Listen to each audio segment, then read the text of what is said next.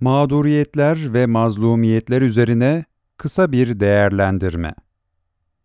Soru: İslam dünyasının pek çok yerinde mazlumiyet ve mağduriyetler yaşanıyor. Bütün bunlar bize ne ifade ediyor? Mevcut tablo karşısında yapılması gerekenler nelerdir? Cevap: Günümüzde İslam dünyasının farklı yerlerinde, farklı seviyelerde de olsa mazlumiyet ve mağduriyetlerin, tagallup ve tasallutların, tahakküm ve mahkumiyetlerin yaşandığı muhakkak.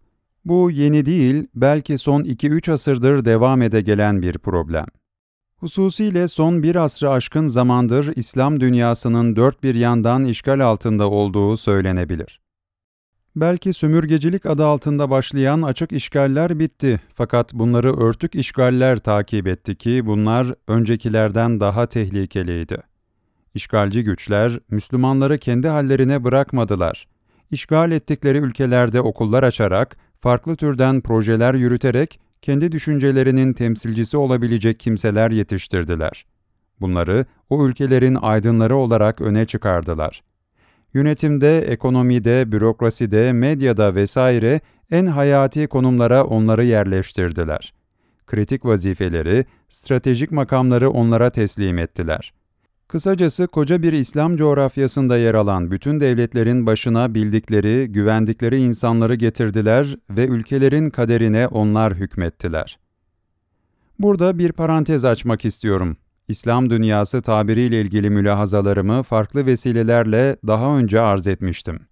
Bana göre günümüzde İslam dünyası diye bir dünya yok. Müslümanların genel ahvaline bakınca organize olmuş, bir gayeyi hayale kilitlenmiş, derli toplu bir görüntü arz eden, güzel projelere imza atan, yaptığı şeyler, yapacağı şeylerin referansı olan, ufku açık, idealist insanlardan oluşan topluluklar göremiyoruz.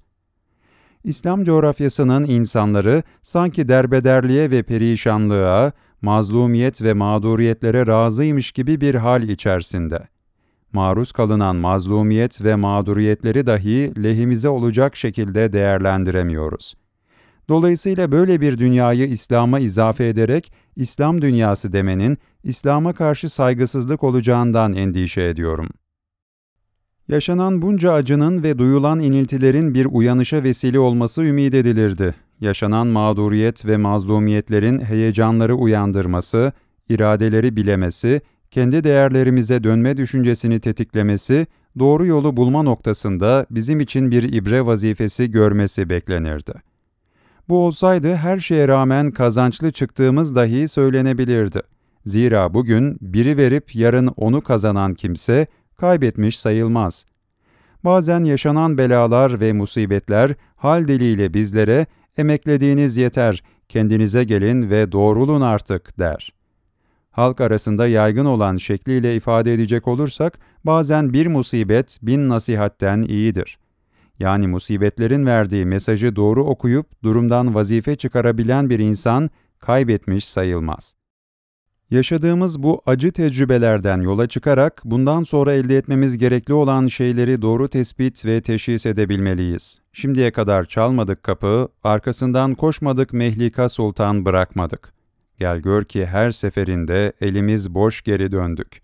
Aradığımız şeylerin hiçbirini bulamadık. Sürekli başkalarının metotlarıyla, pusulalarıyla hedefe ulaşmaya çalıştığımız için hep yolumuz sarpa sardı. Aslında bütün bunlar hal diliyle bize, başka vadilerde dolaştığınız yeter artık, oralarda aradığınızı bulamadınız. Yeniden kendi dininize, kendi kültür kaynaklarınıza dönün. Aradığınızı orada bulacaksınız diyordu. Kısacası bugüne kadar yaşadığımız kayıplar kendi değerlerimizden uzaklaşmaktan oldu.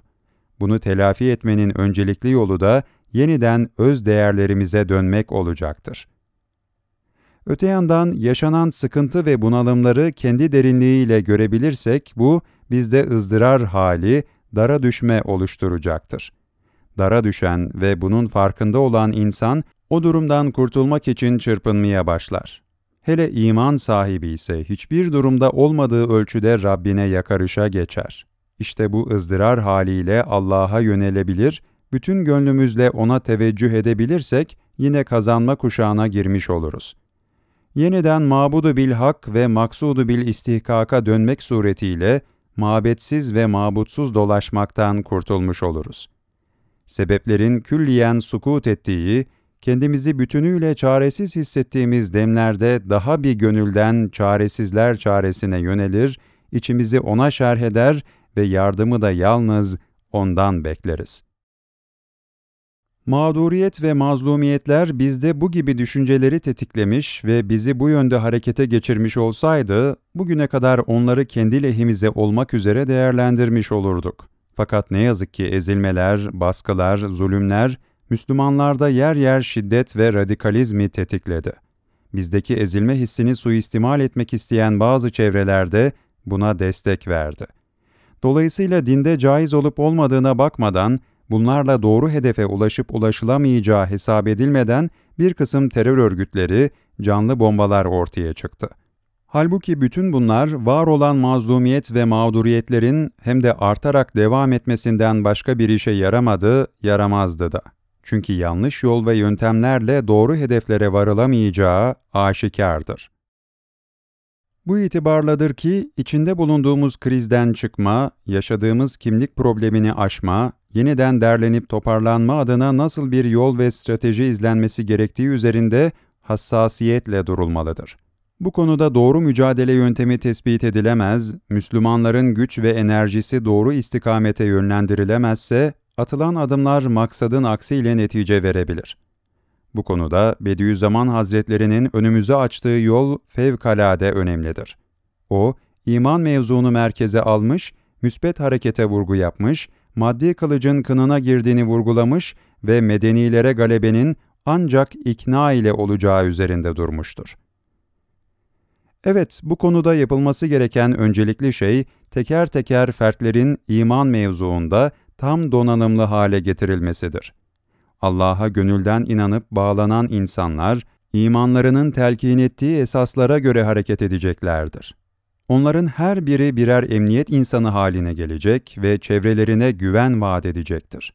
Onlar kimsenin piyonu olmayacak, kendi duygu ve düşüncelerine ters fikirlere prim vermeyecek, başkalarının emellerine hizmet etmeyeceklerdir. Basiretli hareket edecek ve kimsenin oyununa gelmeyeceklerdir. Düşmanlığa kilitlenmiş çevrelerle mücadele edeceklerse, bu mücadeleyi de yine dinin belirlediği çerçevede sürdüreceklerdir. Ne ölmeyi ne de öldürmeyi düşünecek, bilakis yaşatmaya, yaşatmak için yaşamaya kilitleneceklerdir. Dinimizde yaşamak ve yaşatmak esastır. Ölmenin bizatihi kendisi marifet değildir. Savaşta bile ölmek için ölünmez. Bilakis asıl olan dinin, canın, malın, ırzın, aklın korunmasıdır. İslam kalesinin ayakta tutulmasıdır. Ancak bunları koruma yolunda ölüm karşımıza çıktığında da gözümüzü budaktan sakınmayız. İşte o durumda ölmek bir değer ifade eder. Dünyanın bir yerinde umumi bir diriliş olacaksa, bin canımız olsa hepsini vermeye amadeyiz. Gerçek mümin, bir kişinin cennete girmesi için elli defa ölüme razı olan insandır.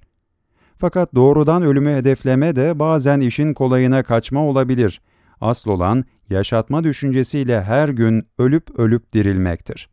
İnsan, Allah'ın kendisine bahşettiği imkanları da hayatı da öyle rantablı değerlendirmelidir ki, onlara gerçek kıymetini kazandırabilsin, onları ucuza satmasın. Onunla üzerine güneşin doğup battığı her şeyden hayırlı olan gayeyi hayali gerçekleştirsin. İmanda kemale ulaşmayan, din adına yeterli donanıma sahip olmayan, bir gayeyi hayale kilitlenmeyen, içinde yaşadığı dünyayı tanımayan, adab-ı erkan bilmeyen, mukavemet gücü zayıf, hazırcı ve bomboş insanlarla kaybettiğimiz itibarımızı geri kazanmamız mümkün değildir. İşte bu sebepledir ki içinde bulunduğumuz mazlumiyet ve mağduriyetler devam edip gidiyor ve onları kendi lehimize de değerlendiremiyoruz. Şurada burada yapılan müsbet manada işler olsa da gereken ölçüde bir aksiyon alamadığımız ortadadır. İçinde bulunduğumuz içler acısı durumu iyiye çevirmenin yolu, sağlam iman ve müstakim düşüncenin yanı sıra azimli, kararlı, sürekli ve itidalli aksiyondur.